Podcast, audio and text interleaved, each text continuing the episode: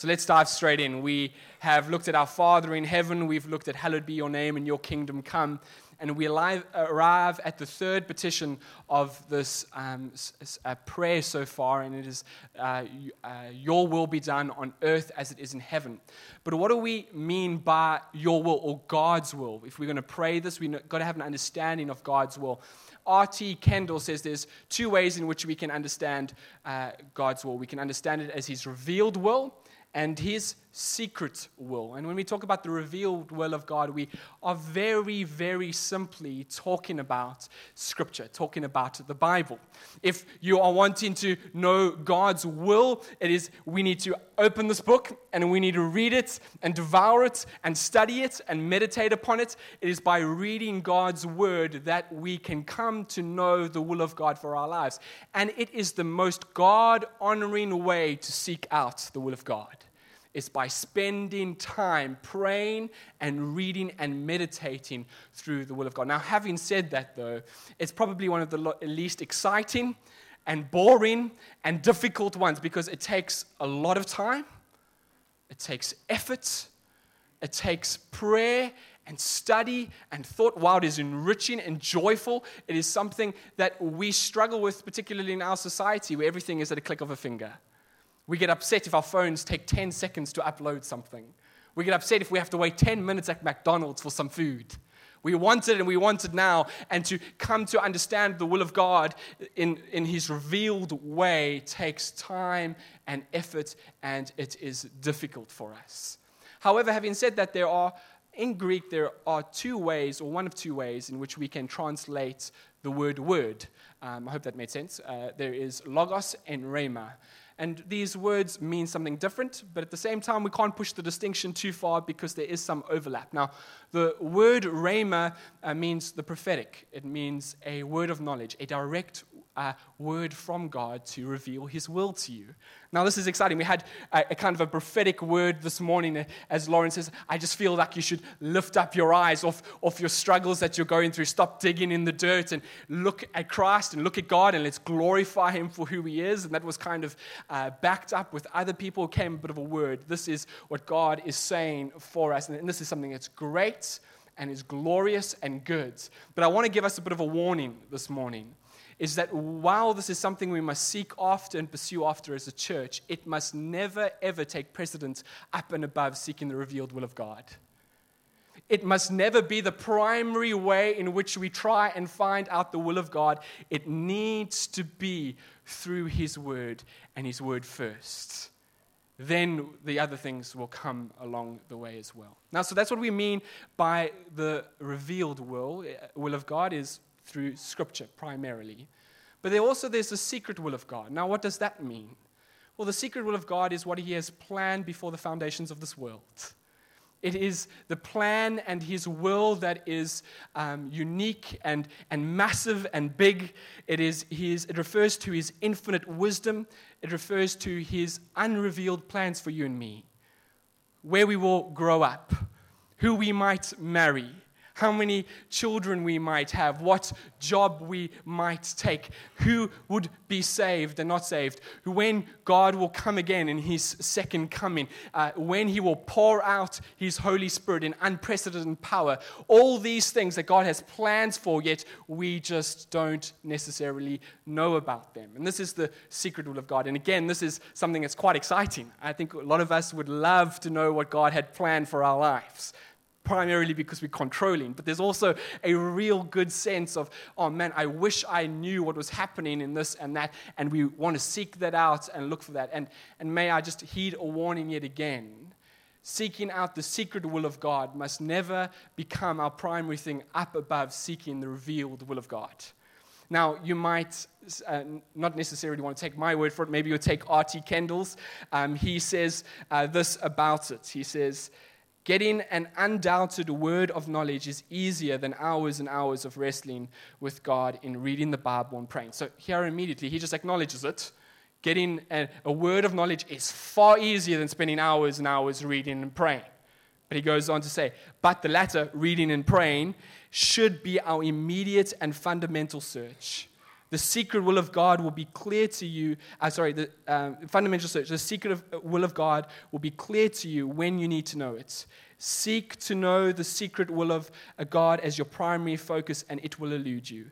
Aspire to know the revealed will of God, and you will again you will gain the general knowledge of His will and receive a rhema word when you aren't expecting it. The more you seek to know God's revealed word, the more you will see His secret will unfold. And so, this is what we're talking about when we pray, Your will be done. We are speaking about both, not just one or the other. We're asking that the, all that God has revealed in His Word would take place and unfold, but also all that He has planned, all the secret plans that He has, also will take place in this world. And that's what it is. You see, your will be done on heaven as in earth. And so when we pray that this will would take place, we ask, Lord, it would happen as if it was in heaven, as it would take place here on earth as well. So, what does that look like? Well, in heaven, there is God's will is unrivaled. God's will is, un, there's no revolt against it, there's no reluctance for it to take place.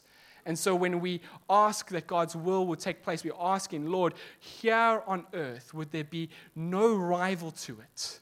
Would there, will no one re, uh, be reluctant that your will will take place? Would this all happen as if it was happening in heaven? Would there be a freedom of worship to you in obedience and listening and obeying your will for our lives and in the world? Now, that is an incredible, massive, big prayer to pray.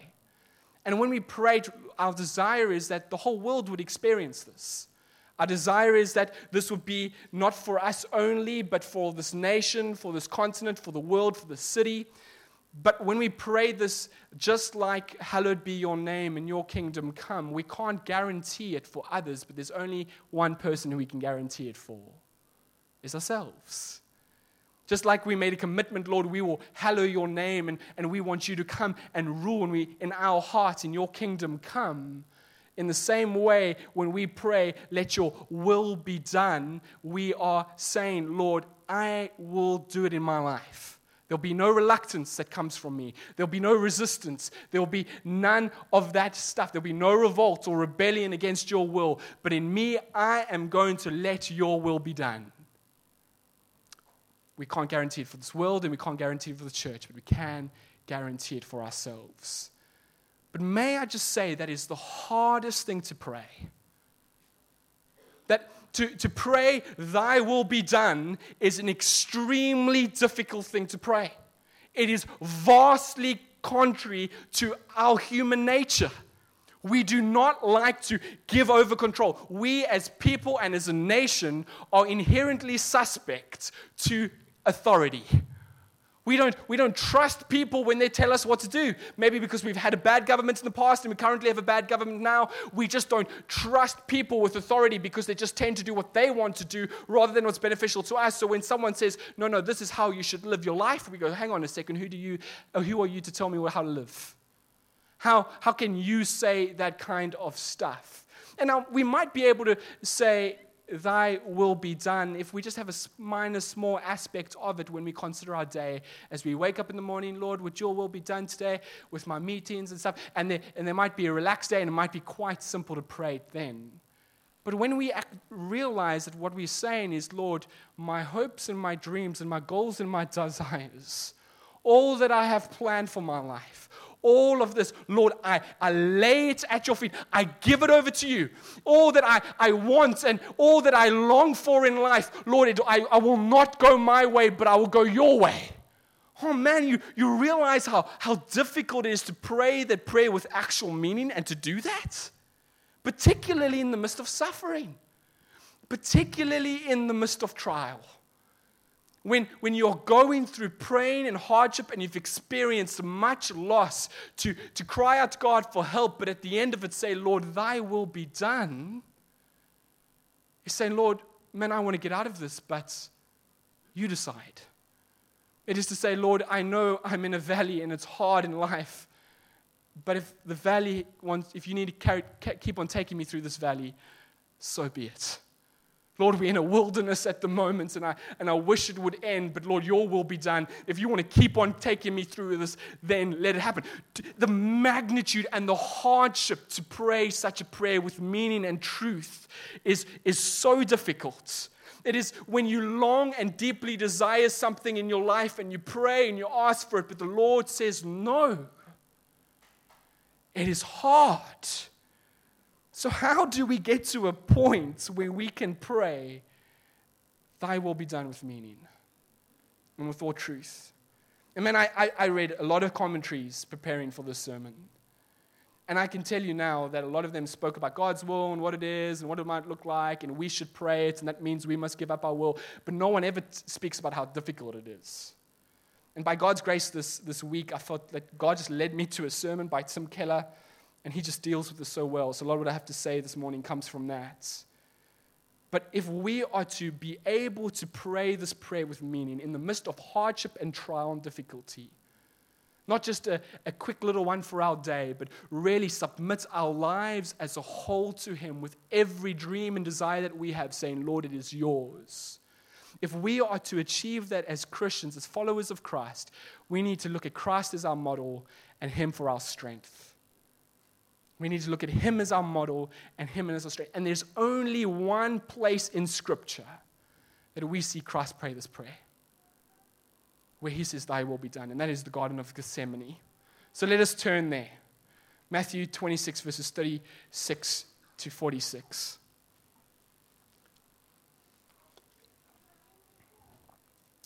It says this When Jesus went with them, that is his disciples, to a place called Gethsemane, he said to his disciples, Sit here while I go over there and pray. And talking with, his, uh, talking with, uh, with him, Peter, and taking with him, sorry, with him, Peter and the two sons of Zebedee, he began to be sorrowful and troubled. And he said to them, My soul is very sor- sorrowful, even to death. Remain here and watch with me. And going a little further, he fell on his face and prayed, saying, My father, if it is possible, let this cup pass from me, pass from me. Nevertheless, not as I will, but as you will. There it is. And he came to his disciples and found them sleeping, and he said to Peter, So could you not watch with me one hour? Watch and pray that you may not enter into temptation. The spirit is indeed willing, but the flesh is weak. Again, for a second time, he went away and prayed, My Father, if this cannot pass unless I drink it, your will be done. And again, he came and found them sleeping, for their eyes were heavy. So, leaving them again, he went away and prayed for a third time, saying the same words again. He would have said again, Thy will be done. Take this cup from me, Thy will be done. And then he came to his disciples and said to them, Sleep and take your rest later on. See, the hour is at hand and the Son of Man is betrayed into the hands of sinners. Let us be going. See, my betrayer is at hand. So, what we're going to do this morning is we're going to look at two things in this passage. We're going to first look at the magnitude of Christ's agony that he's experiencing here and the immediacy of his agony. And then hopefully, we're going to be able to get some life tra- transforming uh, truth out of that that we are able to apply to our lives so that we might be able to say, Thy will be done with meaning. So let's look at that first one the magnitude of the agony of Christ. What do we mean by that? Well, let's look again in verse 36 and 30, uh, to 39. It says this Then Jesus went with them to a place called Gethsemane, and he said to his disciples, Sit here while I go over there and pray. And, and talk, taking Peter and the two sons of Zebedee, he began to be sorrowful and troubled. He said to them, My soul is sorrowful even to death. Remain here, watch with me. And going a little further, he fell on his face and prayed. And so, what do we see here is Jesus brings the 12 disciples. He tells nine of them to wait over there and pray. And he takes three with him, his, his closest friends, his most intimate friends, Peter, James, and John, with him in his darkest hour and need. He says, Come with me, and we're going to go and pray. And as Jesus turns and to go to the place where he is about to pray, he probably would have started getting ready to pray or pray. And as he starts, it says, There was great sorrow. There is this agony that comes upon Christ. He, he is troubled, he, he is shocked, and he is horrified about something. He, he's, he, he is so horrified that he describes his own emotional situation and so sorrowful that he says, My soul is sorrowful even to the point of death. And in Christ will fall onto his face and begin to pray, and he will say, Lord, take this cup away from me, thy will be done. Three times. Jesus is experiencing here an immense agony. There is something that is incredible and, and huge about the agony that Christ is going through. But when we look at this agony that Christ is going through, it is very, very different to a lot of the stories that we see about his followers when they had to die because of their faith. We see examples in Scripture and outside of Scripture of people who are martyred for their faith, but they didn't go through the agony that Jesus went through. I mean, let's look at the biblical example of Stephen. In, in, in, in, Acts 6, what we see is Stephen gets arrest, arrested by the Sanhedrin. He's man full of the Holy Spirit, preaching the gospel, doing amazing things for Christ. The Sanhedrin don't enjoy it because he's preaching Jesus. They arrest him. And in Acts 5, uh, 6.15, it says, as they looked at Stephen, says, and gazing at him, all who sat in the council saw that his face was like the face of an angel. That is not a man who's scared. That is not a man who's sorrowful. That's, there's peace and hope and joy on that face and Stephen will later be, uh, be stoned because of it. Even when we look outside into church history, we see that there are many that didn't experience the hardships of Christ before they died. We think of an example of Hugh Latimer Nicholas Ridley. They died because of their faith in England in 1555. They uh, were going to be burnt at the stake. And as the flames engulf them, as they are being burnt alive, these famous words by Hugh Latimer is this be of good comfort, Master Ridley, and play the man. We shall be, uh, we shall this day light such a candle by God's grace in England as I trust shall never be put out. Man, he, he is being burnt alive. He, and then he compares himself and Master Ridley, Nicholas Ridley, as candles. They are on fire. And he says, We are like candles, and God's glory is going to be seen throughout England because of this. God's going to use this. Be of comfort. That is not a man who's sorrowful, even in the midst of being burnt. But yet, when we look at Christ, Christ here is horrified and he's shocked. He, he is in extreme agony. And I know he prays, Thy will be done, but he first prays three times, Lord, take this cup away from me. Take it away. Now, we've got to remember that Jesus was very aware that he was going to die. It wasn't like it was the first time he, he found out this revelation from the Father. He had foretold his death far earlier throughout all the Gospels. He told his disciples, I am going to die. Sometimes in, in parables and sometimes plainly. Even that night, he knows he's going to die as he gives the Lord's Supper, as my body is broken for you. This is my body. This is my blood. Jesus knows that he is going to die. So that can't be it can't be the knowledge he, of his death, but something else has pushed him into the dust. What was it? What was it? Why are his followers so poised and at peace in the midst of suffering and the midst of their death? But yet Christ is not. Clearly, Christ is suffering in a way that his followers hadn't, that no human else has. What was unique about the death of Christ? Well, he tells us in his prayer to the Father, he says, Let this cup pass from me. The cup that Jesus had was something that was unique that no other person had ever had to experience. None of his followers had. What do we mean by cup? Well, in ancient times, cup could mean a horrific ordeal, but it also could mean judgment. And we, we see that uh, as a metaphor for judgment. We see it ex- explained in the Old Testament. Uh, Ezekiel 23, verses 33 and 34 says this A cup of horror and desolation, the cup of your sister Samaria. You should drink it and drain it out and gnaw its shards and tear your breast. That's a, that's a very, very descriptive imagery of the pain and horror of the judgment that Israel were going to face. And in a very similar way, this is what Christ is experiencing this massive, massive judgment. So, what's happening here to Jesus? in the Garden of Gethsemane, he's starting to get a taste, a foretaste of what judgment is going to be like.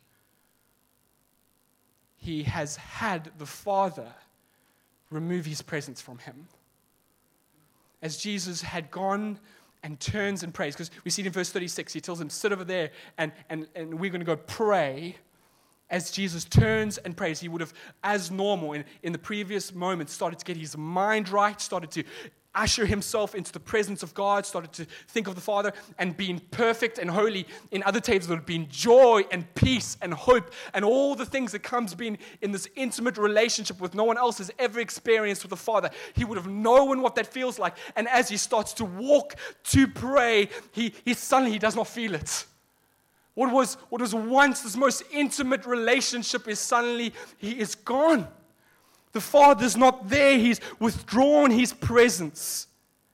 He's withdrawn his presence. And you see, the things of all, the reason why it is so tough and agony is because, in the, uh, compared to his followers, is when they died, the presence of the Father and God was with them when Stephen dies and he's being stoned, as the stones are hitting him and he falls to his knees, he, he looks up to heaven and he says, I see heaven open and the Son of Man standing at the right hand of the Father.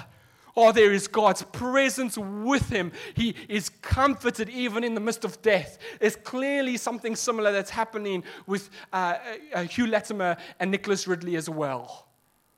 But yet, with Christ, there is this uniqueness to his death in that he is the only person that was a follower of God that had to die in without his absence. And what we see here is that he gets a foretaste, a, a drop of this, of this cup on his tongue. He gets to smell the, the cup of what he was going to drink in full on the cross. He's essentially starting to experience what hell's going to be like eternal and cosmic abandonments. And this is the magnitude of the agony of Christ. But why now? Let's turn to the immediacy of the agony. Why now? Why not wait until the cross for, for Christ to experience that? Why in the Garden of Gethsemane? Jonathan Edwards, one of the greatest theologians, ever, greatest American theologian for sure, preached a sermon on Luke's account of this in the Garden of Gethsemane. And, and, he, and he answered the question. He says, If Christ had to only experience the full wrath of God on the cross without having a foretaste of it, Christ would have been nailed to there and he would have experienced it for the first time, and there would be nothing he could have done about it because he's kind of nailed to the cross. There's no, there's no option for him to flee. There's no option for him to go away. But now, in the Garden of Gethsemane, when it is pitch black and dark, there's no one watching him. I mean, his disciples are sleeping, even though he's told them to wake up three times. They are sleeping. The guards have not arrived yet to come and take him away. As he tastes this horrific ordeal, Christ has every option to leave, and no one will know where he's went. But in doing this, in, in God allowing Christ to have a foretaste of what he is going to suffer, what he allows him to do is to Christ to volunteer perfectly, knowing exactly what he was going to go into. He, he allows Christ to, to experience, um, to know it so that he might go on his own action. It's an absolute act of love, it's not forced. Because if he hadn't quite known what he was going to get into, it kind of seems it's not properly volunteering. But there's this fullness of the intimacy and love of Christ that he knows exactly what he's going to go to. He could have changed his mind. He could have pulled out. He could have said, Lord, I take this cup away from me, not thy will, my will. He could have done that, and yet it would not have displayed his fullness of his love. But when he goes and he experiences it all of what he's going to go into, he has a foretaste of it and he knows the suffering, and he says, Yet I will still go into that for them. It is a demonstration of his fullness of love. It's a, a fullness of his obedience, knowing exactly what he's going to go for because he's not ignorant of it. He lays down his life on his own accord. We see that in John 10. Jonathan Edwards explains this uh, with a wonderful imagery. He says this God first brought him and set him at the mouth of a furnace so that he might look in and stand and view its fierce and raging flames, and might see what he was going, where he was going, and might, volu- might voluntarily enter into it and bear it for the sinners as knowing what it was. If Christ did not fully uh, know before he took it and drank it, it would not have probably been his own act as a man. But when he took it as a cup, knowing when he did so was his full uh, uh, did so was his love to us infinitely more wonderful and his obedience to God infinitely more perfect. It was as if God was coming to him and saying, "This is the cup that you have to drink. This is the furnace that you're going to be thrown into, and you have to drink it and go into it if you want to save them." You need to perish so that they might perish, so that they don't perish. You need to feel this heat and know what you're going for, because if you do and you love them, man, you will save them. He gives it and demonstrates to him the fullness of what he's going to experience, so that Christ can lovingly and obediently choose to save us. Beautiful. So, why are we looking at this? Because Christ does something here in the dark when no one else was looking. He didn't have to do it, he wasn't forced to do it, yet he says, Thy will be done. It's an incredible act. Maybe this will help us understand how incredible it was. Let's talk about some systematic theology briefly and quickly.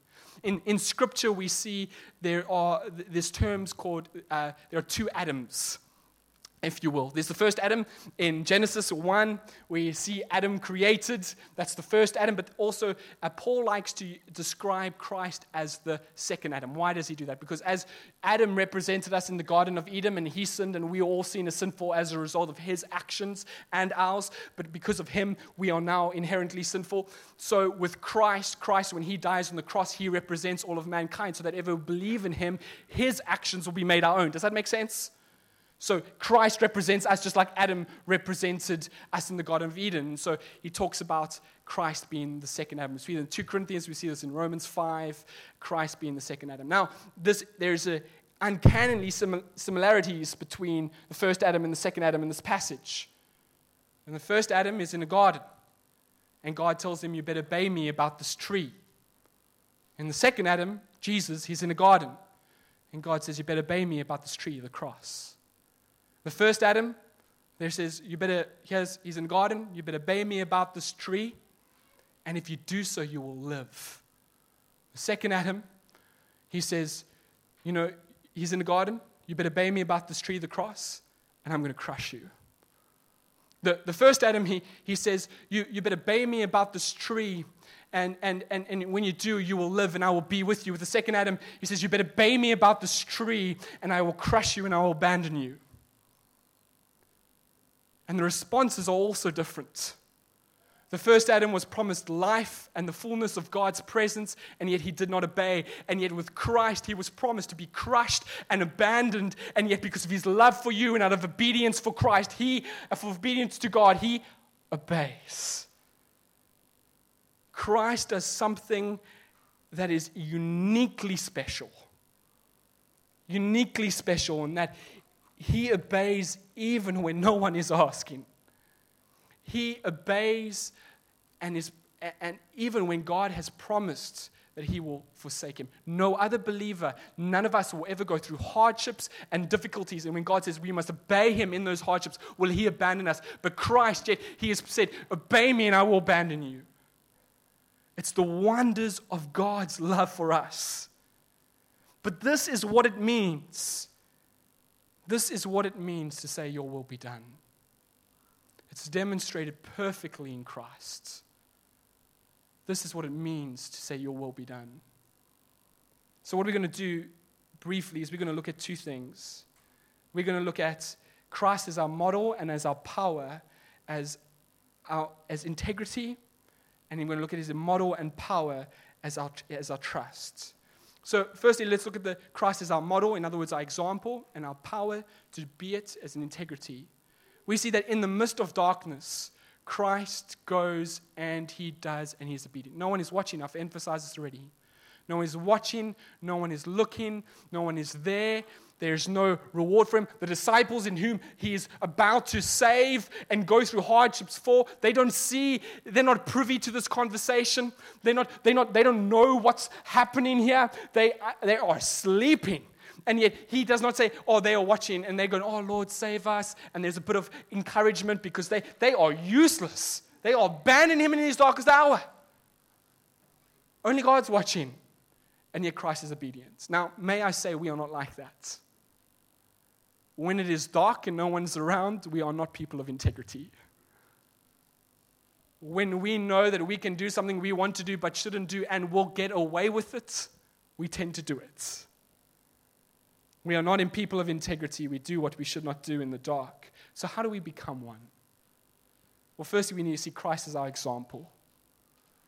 But secondly, how do we pray, Thy will be done, when no one is watching so that we can do it? We look at Christ and we see that in the midst of darkness, He suffered and did the integrity things to save us.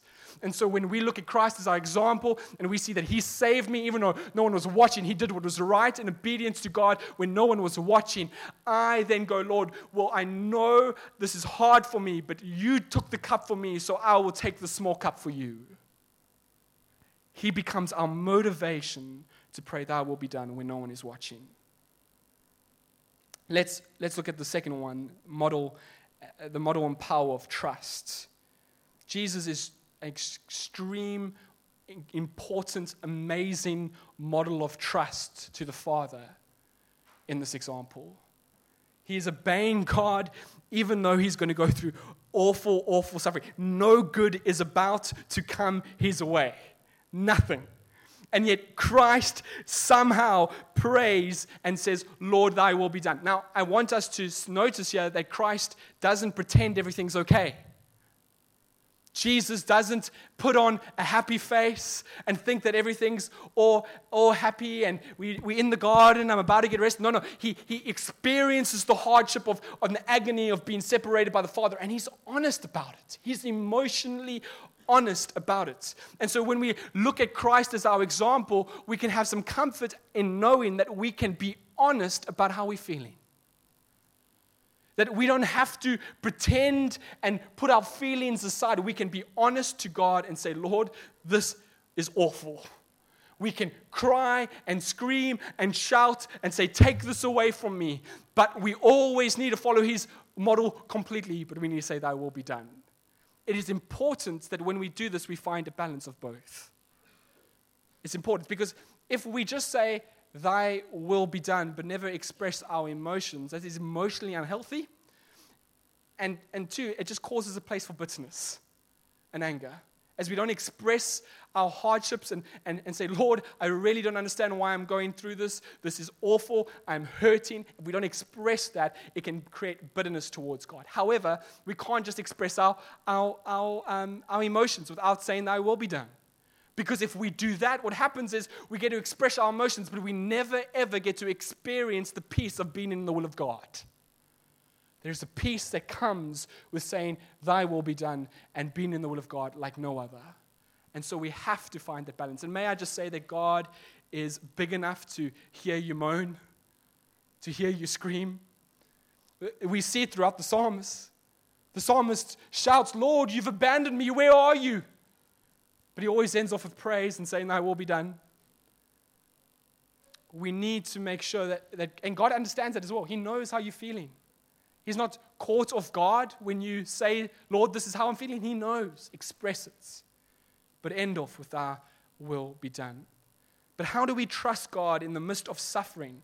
When we don't get what we desperately want in life because we feel that is what it is? How do we trust God to say, Thy will be done, even when we're in the valley and in the wilderness and things are going tough? Well, in order to trust someone, you need to know that they love you. And man, when we look at this example and we look at Christ, we see a fullness of love demonstrated for us, don't we? We see a God that loves us so deeply that he would take on this cup for you and me.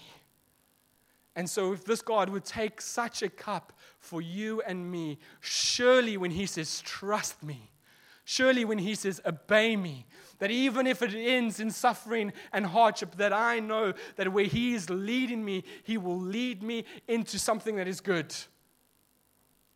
That I can trust him. We only trust people when we know that they, they love us and we can see a fullness of love in Christ. So, these are two ways in which we can pray, Thy will be done. It only comes by fixing our eyes on Christ. It only comes by knowing that He prayed that prayer for you. If we don't get that, man, when things get hard and, and, and, and life's storms come our way, we will not be able to do it. But when we fix our eyes on Christ, in the midst of hardships, in the midst of difficulties, in the midst of loss and pain and a lack of what we think we might need. And we say, Lord, this is what I desire, this is what I want, but not my will, but your will be done. Because we fixed our eyes on Jesus, that's when we can do it fully. Without him, we can't. Let us pray.